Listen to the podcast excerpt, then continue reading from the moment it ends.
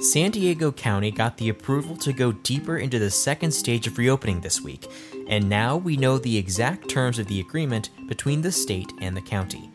A 188-page application explains in detail what is allowed and what the triggers are that would cause the imposition of the previous restrictions. As we know from history, governments that fail to properly stagger reopening can cause another spike in cases. Local leaders hope to avoid that. For the San Diego Union-Tribune, I'm Daniel Wheaton, and this is your San Diego Newsfix. Greg Moran, you're a public safety reporter and you specialize in legal reporting. Let's get people up to speed. How did this application and approval process go down this week?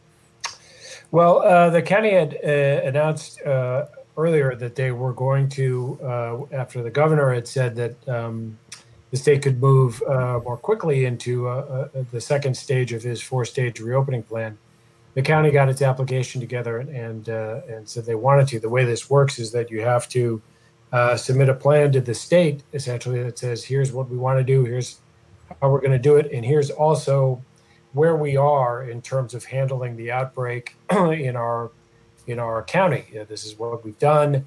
This is what our capacity are. All of these metrics involved. That's essentially what made up the 188-page document that you referenced. They submitted that to the state, I think, on Wednesday, maybe Tuesday night, and got it signed off. As you know, I think almost all the counties in the state have. This is. It sounds very bureaucratic. I think it's called a variance attestation document, but it's basically sort of a description of what the county has done and is going to do as they move into stage two.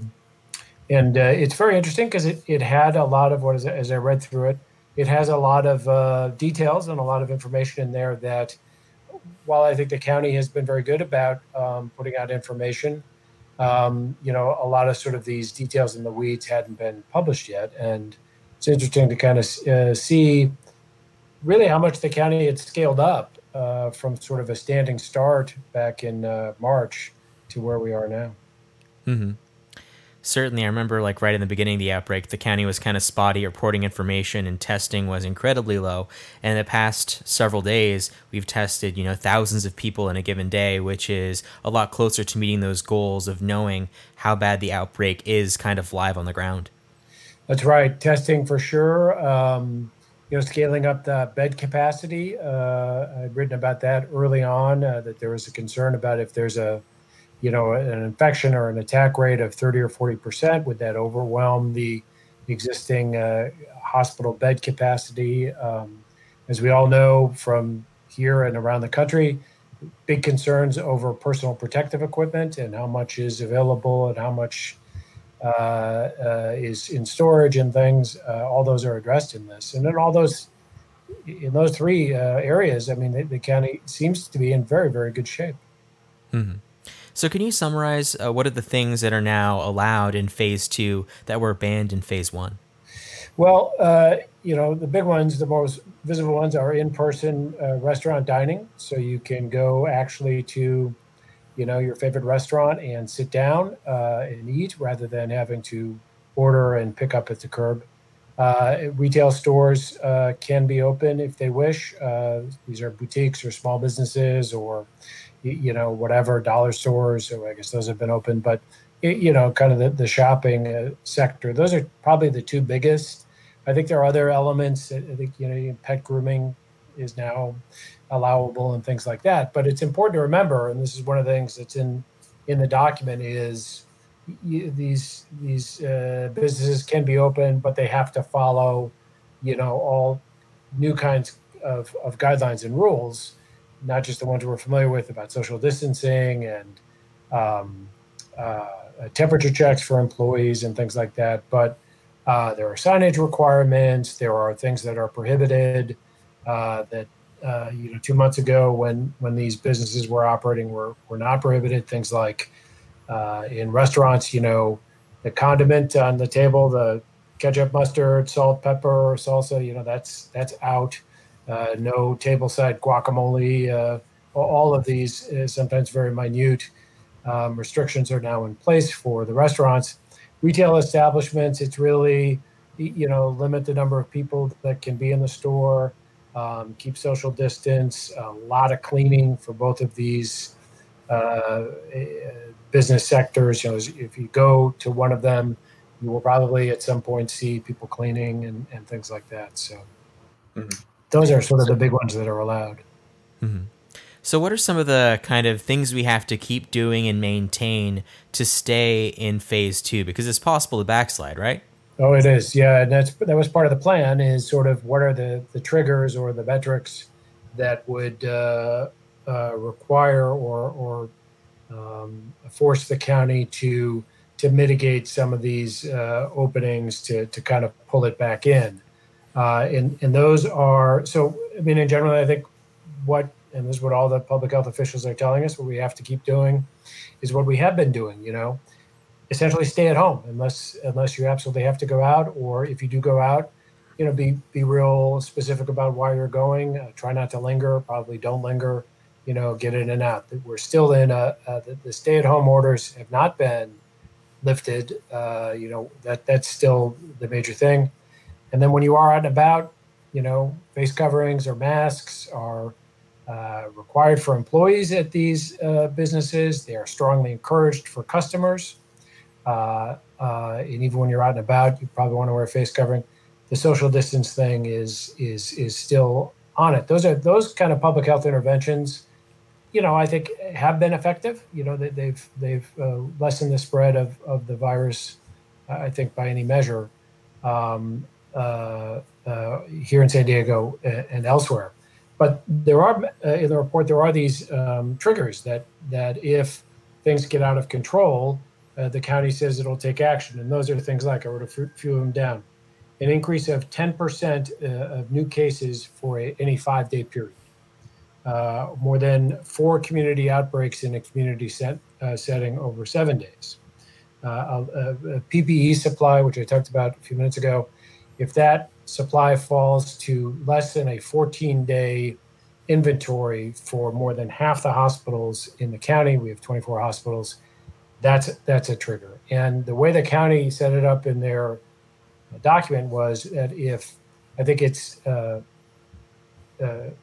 divided it into 3 categories. If there's 2 or more from each of these categories that's triggered, then they will have to take some kind of mitigation measure. What that is, they don't say, but I mean, that will be the sign that we've gone too far, or that people are not observing the rules well enough, and it's causing a problem. Mm-hmm. Yeah, I feel like one of the most confusing things about this entire, you know, the government action of the pandemic is just how all these new rules work and kind of what is and what isn't allowed, because naturally people, you know, aren't consuming the amount of news and information that we are. So it takes a while for this to kind of meet the level of, you know, everyone's following the rules, and we don't want a scenario in which we have to, you know, suddenly take all these restrictions back, because that could really, you know, have ripple effects economically and also in the public health.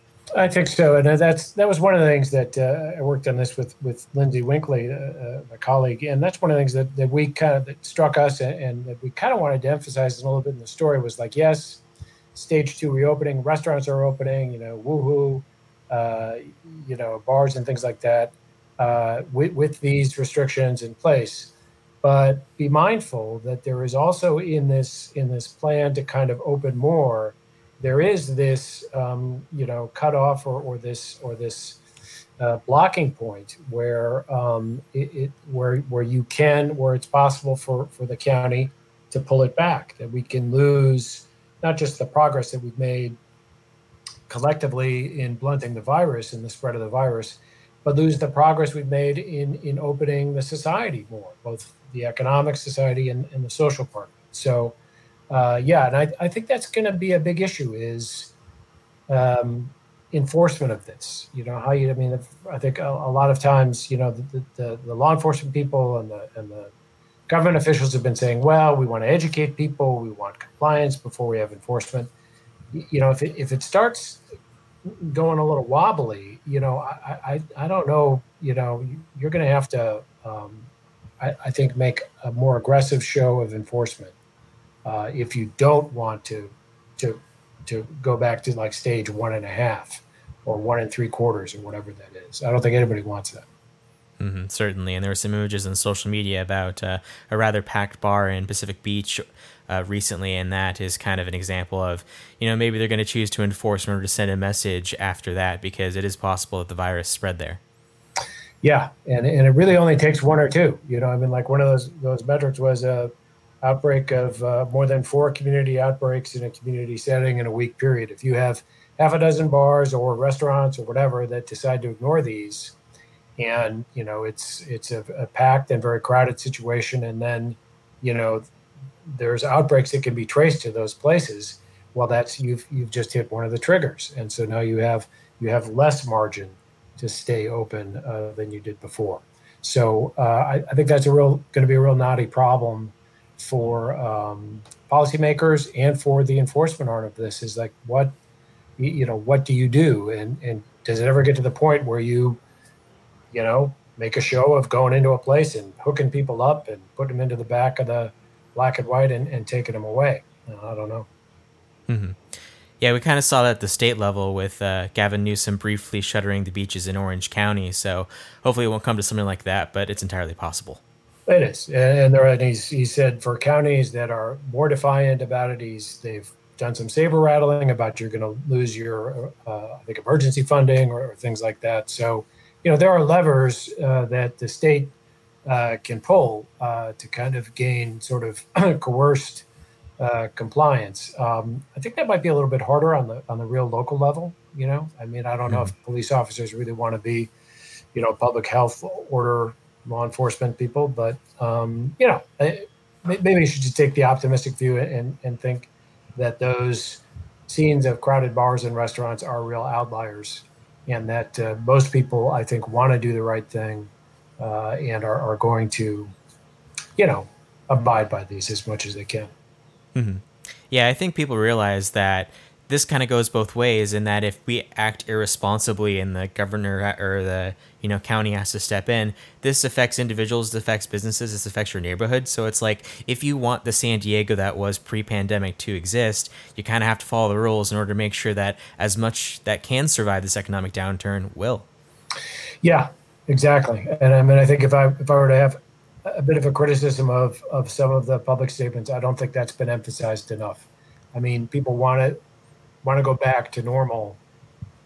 We're not going back to that anytime soon. Whatever it was on March 1st, that's not going to be the San Diego that we're going to see on June 1st. So you might as well get used to doing things differently. And if you kind of buy into it and do them differently, and yes, more inconveniently and maybe not as fun, you can still preserve, you know, the gains that you've made and this more gradual opening of it. I mean, it's great to be able to go to the beach. You know, it's great to be able, I haven't done it yet, but probably to go to a restaurant and sit down if that's what you want to do, even in its very modified and restricted form. And I think, you know, people are going to have to recognize that if they want to keep that, then they have to do things differently. Mm-hmm. So in the report itself, does it mention kind of any specific things that make San Diego different from other counties when fighting this problem? Because recently we're seeing our neighbors having entirely different scenarios than us. We had that big surge in Imperial County. There's a surge in Tijuana and Mexicali. And, you know, comparatively, Los Angeles County is a lot worse than us. But did the report kind of address that geographic difference? You know, it didn't. That's a good question. It didn't do a comparative thing. It didn't say we're better than San Luis Obispo, worse than Riverside, or anything like that. I think, you know, we're much focused on kind of this is what we're doing, this is what we've done, and this is what our plan is going forward. Our containment plan is going forward. This is the personnel we have. This is how we plan to deploy them and things like that. But, you know, a lot of those are local differences, and I think that's why you're going to see around the state, you know, different levels and gradients of reopening and things like that, because it just depends on your location. As you mentioned, we're very close to Mexico, we're right next to it, but so is Imperial County. And, you know, San Diego, you know, our healthcare system has a little bit more, is bigger and has a little bit more slack in it. So, you know, we can disperse a lot of patients to, we've got 24 hospitals. And I think there are two in Imperial County. So, you know, those kinds of local differences are going to play into this as the whole state moves forward over the next few weeks. In the report itself, though, they really didn't talk about that. But it would be interesting because all these reports are posted online through the Department of Public Health. I suppose if you've got, you know, a very long, slow weekend, one could go through and see what the differences are from county to county. But as far as sort of setting up San Diego as opposed to LA or San Francisco or something like that, that really wasn't addressed in this report. Mm-hmm. Yeah, and we did see a surge in cases related to Tijuana affecting Chula Vista about 2 weeks ago, but you know that was an increase, but it wasn't quite enough to trigger some of these kind of larger warnings and restrictions that have occurred in other places. Right. They were able to kind of absorb that. I think Paul Sisson had written about how the hospital systems were able to kind of move people from the South Bay into their other hospitals in the county and kind of absorb that. But that's definitely something, you know, and I'm sure that the hospital people and the policy people are keeping an eye on is what impact we're going to get from Mexico. Mm-hmm. And also, after reading this report, are there any kind of lingering questions or things that you wish the county had addressed inside of it? You know, not really. My overall impression in a lot of ways was like, oh, this is fairly impressive. You know, it's actually very impressive that at least the statistics or the data that the county has really, you know, been able to manage this and to scale up really well. I mean, like, for instance, one of the requirements that the state has for a county to move into this stage two is you have to be able, your hospital system has to be able to handle the surge of 35% more patients from what sort of your average census is, right? So that means you need like a lot of capacity. And San Diego says, well, we can handle 35%, and this is how they kind of break down the beds and things like that. But that we actually have enough to handle a surge of 40%. So if it gets really bad, and that is really bad, you know, we can absorb that. Those kinds of things. I mean, one number that stuck out was that the county has distributed 4 million pieces of personal protective equipment, which is, you know, pretty impressive.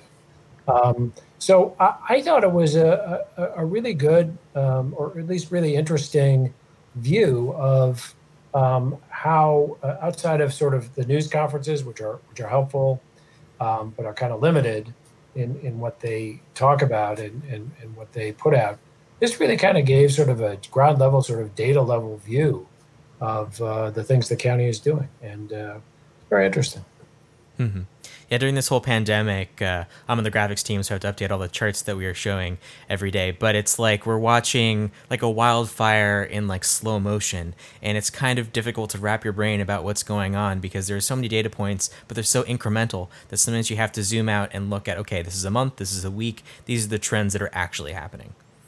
Oh, exactly. I mean, that's a great point. And that's, in some ways, that's kind of what this report does. It sort of says, essentially as of mid-May, of 2020, May 15th, May 18th, somewhere in there. This is kind of where we're at. This is what we've done. This is what we think we can do.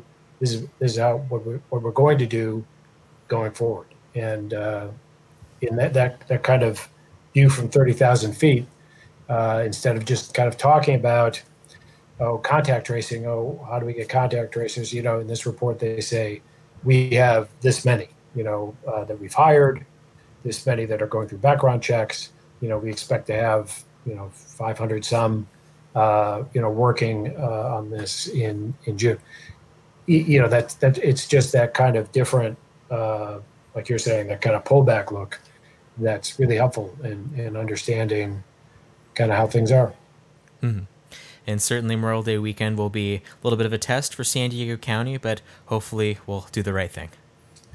One can only hope, you know, we're all in this together. So, yeah, I hope so. But remember, there is that page in the report that says if these triggers are hit, you know, there's a new sheriff in town, and they're going to take some kind of steps. That's maybe to answer your question. That's what I would have liked to have seen was more detail about if these triggers are hit, what are the consequences? What do we first move to do to kind of pull back? that was missing. That would be helpful to know. Mm-hmm. Yeah, maybe we'll get some clarification today or perhaps early next week. All right, Greg Moran, thank you so much. You're welcome. And now your coronavirus update. San Diego County shut down a Pacific Beach restaurant and bar Friday after video emerged of crowds flouting the county's public health orders, which require patrons to practice social distancing. During the county's daily briefing Friday, Supervisor Nathan Fletcher played a video of crowds Thursday at El Prez on Mission Boulevard, a few blocks south of Grand Avenue. The crowds gathered on the first day that San Diego County restaurants were allowed to reopen for in-person dining. Fletcher said the restaurant would remain closed until further notice. In a statement, the restaurant said the reopening made it clear that management needs to take even greater measures to ensure that our customers, employees, and community are safe. The restaurant plans to work with county officials and law enforcement on how to best move forward in the safest manner possible, and has devised new rules that employees and customers will need to abide by. The additional protocols include new signage to better encourage social distancing and lines leading to the restaurant, in addition of a security guard who will remind people of the rules. Customers will only be allowed to enter if there is a table available and they are wearing a mask. Fletcher said that this is the only restaurant in the county that is closed for violating the public health orders. In the outbreak, San Diego County reported an additional 119 cases of COVID-19 and one additional death. That brings the current case count to 6,434, and the death toll is 242. As of Thursday, the county has administered 124,615 tests. In the past 14 days, 3.4% of those were positive. Thank you for listening to the San Diego News Fix. We want to remind you that information is your first line of defense. The San Diego Union-Tribune is dedicated to bringing you the latest news in print, online, and on our podcasts. Right now, you can read our public health stories related to the coronavirus online for free without hitting the paywall. But you can get all of your news at your fingertips, wherever and whenever you want if you're a subscriber. Don't miss a story. Go to uniontrib.com/subscribe. San Diego News Fix is hosted and edited by myself, Daniel Wheaton. Special thanks to Luis Cruz for producing the live broadcasted recordings on social media. Digital creative director Beto Alvarez is the podcast editor. We'll be taking Memorial Day off, so see you Tuesday. Until next time.